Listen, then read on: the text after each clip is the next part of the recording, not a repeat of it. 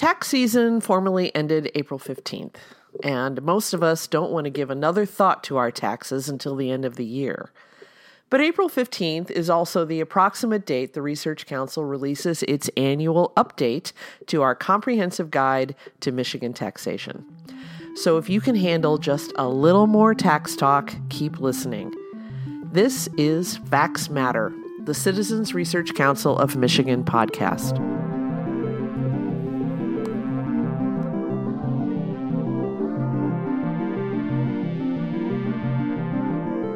I'm Nancy Derringer, Communications Director for the Research Council, and in this podcast, we look at Michigan through a policy lens.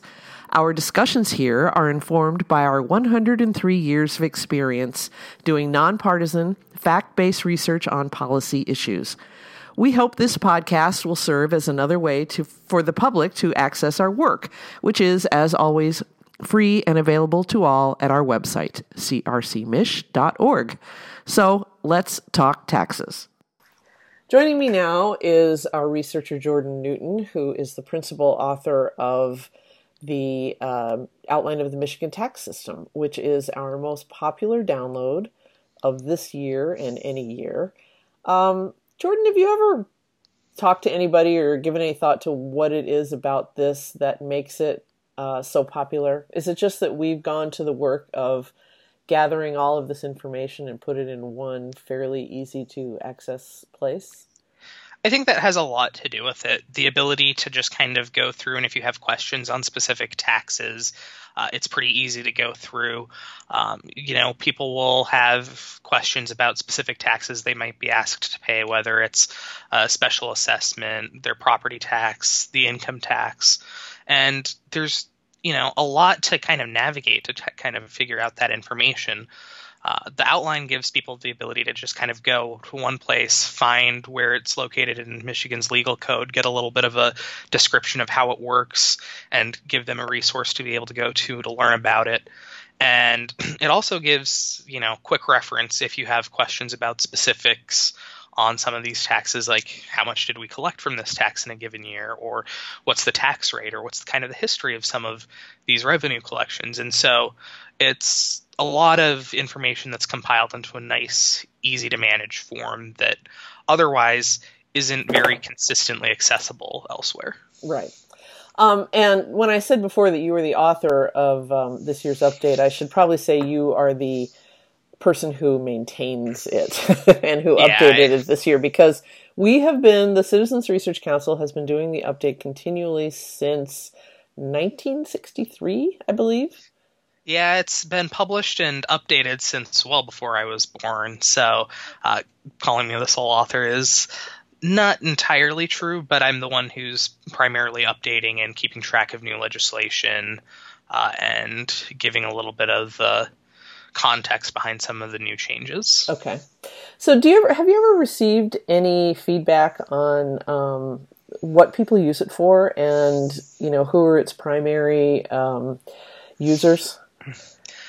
there's quite a broad uh, group or different groups of people that use it. I've you know talked to other researchers that have said that they use it as a reference to kind of look through some of the things when they might be writing a quick piece or a blog post on a tax and they want a little bit of background information for something they haven't looked at for a while. Uh, citizens have called and asked us about certain taxes and we've kind of directed them to this because it gives them a lot of the answers that they're asking. Uh, you know, legislators can use it to kind of get a brief, quick introduction to a tax that they might not be as familiar with, or to look at some of the history to things that might have changed when they weren't part of the legislature, so that they can get a better understanding of how things used to work versus how they work now. Uh, and so, yeah, it's really uh, quite broad group of uh, people that actually use the outline. Hmm, okay. Okay. Well, uh, let's get to uh, the 2019 edition right now. Um, the report is the main part body of the report is actually um, separate entries for each of the 64 separate taxes that are authorized by the state of Michigan. Is that I'm right there. 64, correct? Yeah, it's yeah, it's 64. It's 61 that are currently being used, and three others that are authorized but are no longer being levied for one reason or another. Okay, so um, so we that's the bulk of this report, and the um, introduction is kind of what's different this year. So. Um, I think we we talked earlier um, offline that um, given that this is the or this 2018 was the last year of the Snyder administration, um, and their tax policy was pretty much implemented in his first term. Um, there wasn't a lot of really big stuff coming down at the state level, and the federal system was the big driver this year. So the biggest change probably began in Washington. So let's start there. We're talking about the, of course, the Tax Cut and Jobs Act, which was passed in the final days of 2017 by um, the Congress and signed into law by President Trump. Um, tell us a little bit about what that did for Michigan taxing. So, Michigan based its personal exemption on the federal uh, exemption of the same name. So uh, when you file your taxes, you get uh, to exempt a certain amount of income for the number of dependents, including yourself and, and yourself uh, and spouse if you have one in your household if you're filing jointly. Um, and so you get to exempt a certain amount of money from your income from taxation. Uh, when the federal tax code uh, changes went into effect, they changed the way that the federal exemption works, and they actually reduced it to zero for all years, uh, or for all future years, and that made it a little bit ambiguous as to whether or not uh, Michigan, which based its uh, status for the number of exemptions you were able to claim based off of the federal exemption, uh, whether or not people would still qualify for the state exemption uh, because they might not even have the um, checkbox on the federal form anymore. Sure. So that made it a risk that the state's exemption would disappear.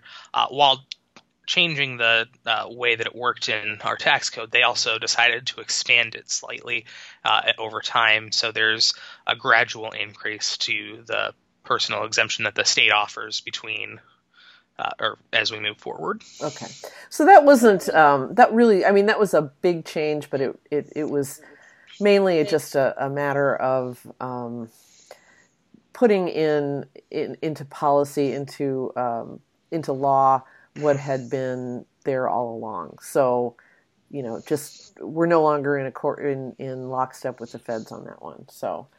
Okay, so that's that. Um, there was also, I, I, know a lot of us do uh, online shopping, and we seem to do more every year. And that raises the tricky uh, matter of sales tax because, in general, when you buy stuff, uh, or in the past, when you bought stuff online or even by mail order, I'm sure some people probably still do that, you didn't necessarily have to pay sales tax um, on an interstate purchase. So, but that changed this year. Explain that decision. Yeah, so the previous federal interpretation required that a seller have a physical presence in a state before the state could actually re- require them to collect and remit sales tax on purchases. Uh, Michigan then instituted the use tax to, or as part of this to require that any purchases that were made from out of state vendors would still require the same tax rate to kind of prevent any sort of increase in, or incentive to shop outside of the state. But there's, you know, the problem that there's no real way to enforce compliance on that. Uh, and several other states have had this problem over the years since the court made its original decision. Uh, last summer, the court decided uh, on a decision of South Dakota versus Wayfair that that previous precedent is basically no longer or basically no longer holds. And any uh, organization that does a significant amount of business in a state whether it has a physical presence or has uh, does a certain amount of business with customers in that state are also now required to remit and collect and remit sales tax uh, if the state so decrees. Right, and that that makes. I mean, that certainly makes much more sense than relying on kind of self-reported um, sales for use tax because you know, I I try to be very honest in my dealings with the uh, with the various revenue um, collectors in my life. But you know, when you sit down to do your taxes and you see, well, did you, um, you know, you buy you buy stuff year round um, online or or from out of state, and then suddenly you have to suddenly, you know, figure out how much how much that might have amounted to and what you might owe on it. And I think most people do what most people do, which is just kind of like say, no, nope, nope, I didn't have any of that. I bought everything. I bought everything at my neighborhood retailer. And like you said, there's no way to announce or to uh, enforce that one. So, so that was probably um, a big one that would affect us in sort of our day to day lives. Um, let's talk marijuana. We made the momentous decision as voters this year to legalize adult or marijuana for adult recreational use, and that triggered some changes in the medical marijuana taxation and as well as with rec- recreational marijuana taxation. Let's go through those. Yeah, so the new law uh, that was passed legalizing uh, adult use of non-medical marijuana um, provided for a, a, an additional excise tax on marijuana sales at uh, 10% rate. Um, the previous legislation that authorized a tax on medical marijuana, which was the only type of sale that was previously legal in the state, set, uh, added a sunset clause that if the state ever legalized recreational marijuana use, uh, that tax would sunset 90 days after uh, it took effect. And for uh, so the the new tax doesn't actually tax or it doesn't apply to medical sales. Right. And so it like, leads to a situation now where, uh, as of early March, the tax on uh, medical marijuana sales had sunsetted, and so there's no sales tax or no uh, excise tax on medical marijuana purchases but there will be an excise tax on non-medical purchases. Right. As the, the, as the um, the regulatory framework for um, recreational marijuana shapes up over the course of the next year, right? Exactly. Okay. Exactly. Okay.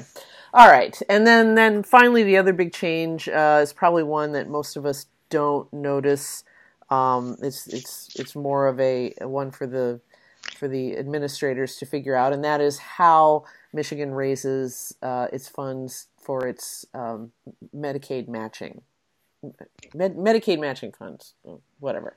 Uh, can you go through that too? That was. Yeah, so Michigan has a relatively long history of trying to figure out how to best raise funds uh, by taxing uh, care providers uh, for health insurance uh, in a way that is acceptable by the federal government. There are a couple of regulations that are in place uh, at the federal level to ensure that state tax codes don't try to provide for an increase on tax on organizations that are funded by Medicaid dollars because, in effect, that means that the state is using dollars it gets from the feds to pay the matching dollars. And so it can increase the revenue that it draws down by using money that those organizations would otherwise get back.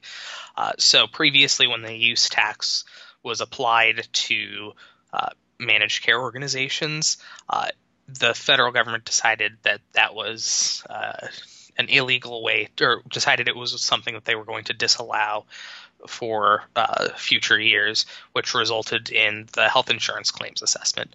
Uh, that law was due to sunset in 2020 uh, meaning that the state had to figure out how it wanted to um, place and uh, take fees from those organizations. Uh, and eventually, this year, or last year, it settled on this insurance provider assessment fee, which is designed in such a way that it uh, meets federal requirements. Okay, yeah. So that's that's a little a little dense. yeah, it, it, gets a little complicated. There's a formula that it has to meet uh, so that the feds accept it because they're not uh, applying it in a universal and uh, broad-based fashion. Uh, but that gets so into the details that you know right. even a lot of the people working in the tax field aren't 100% clear on how that works. Yeah. Okay. So now let's uh, let's get into some of the arcana here. I um, I you know I'm this is about as far from my personal interests um, as it's possible to be, and yet I found it fascinating to sort of page through this document and look at some of the all of the different things that um, Michigan taxes and some of the surprising amounts that um, it's able to collect on these. And I guess the you know the big theme, and this isn't really this isn't news at all, but it's that sin, so-called sin taxes, are are really lucrative in in the state. Um, taxation on things like gambling, on um, casino gambling, on horse race gambling, on liquor, on you know cigarettes and so forth. It it raises a lot of money. Um, I can see why the city of Detroit is so um, high on its uh, uh, casinos. Um, the three casinos, the Detroit gaming tax brings in something like close to 180 million dollars a year for that city, and you know Detroit needs every penny it can get its hands on.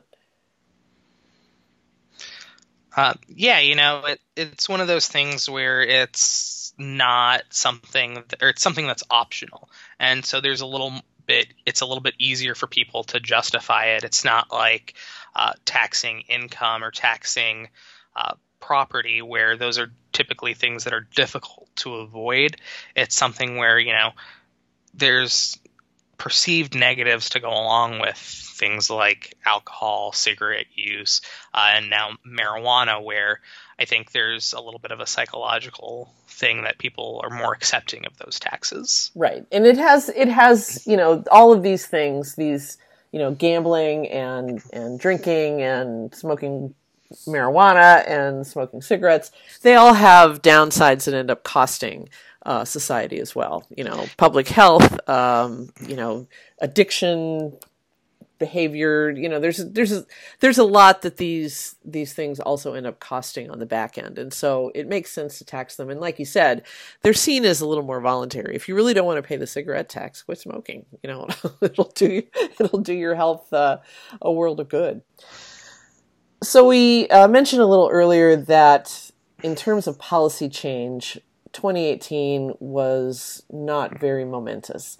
Um, this was the last year of the Snyder administration.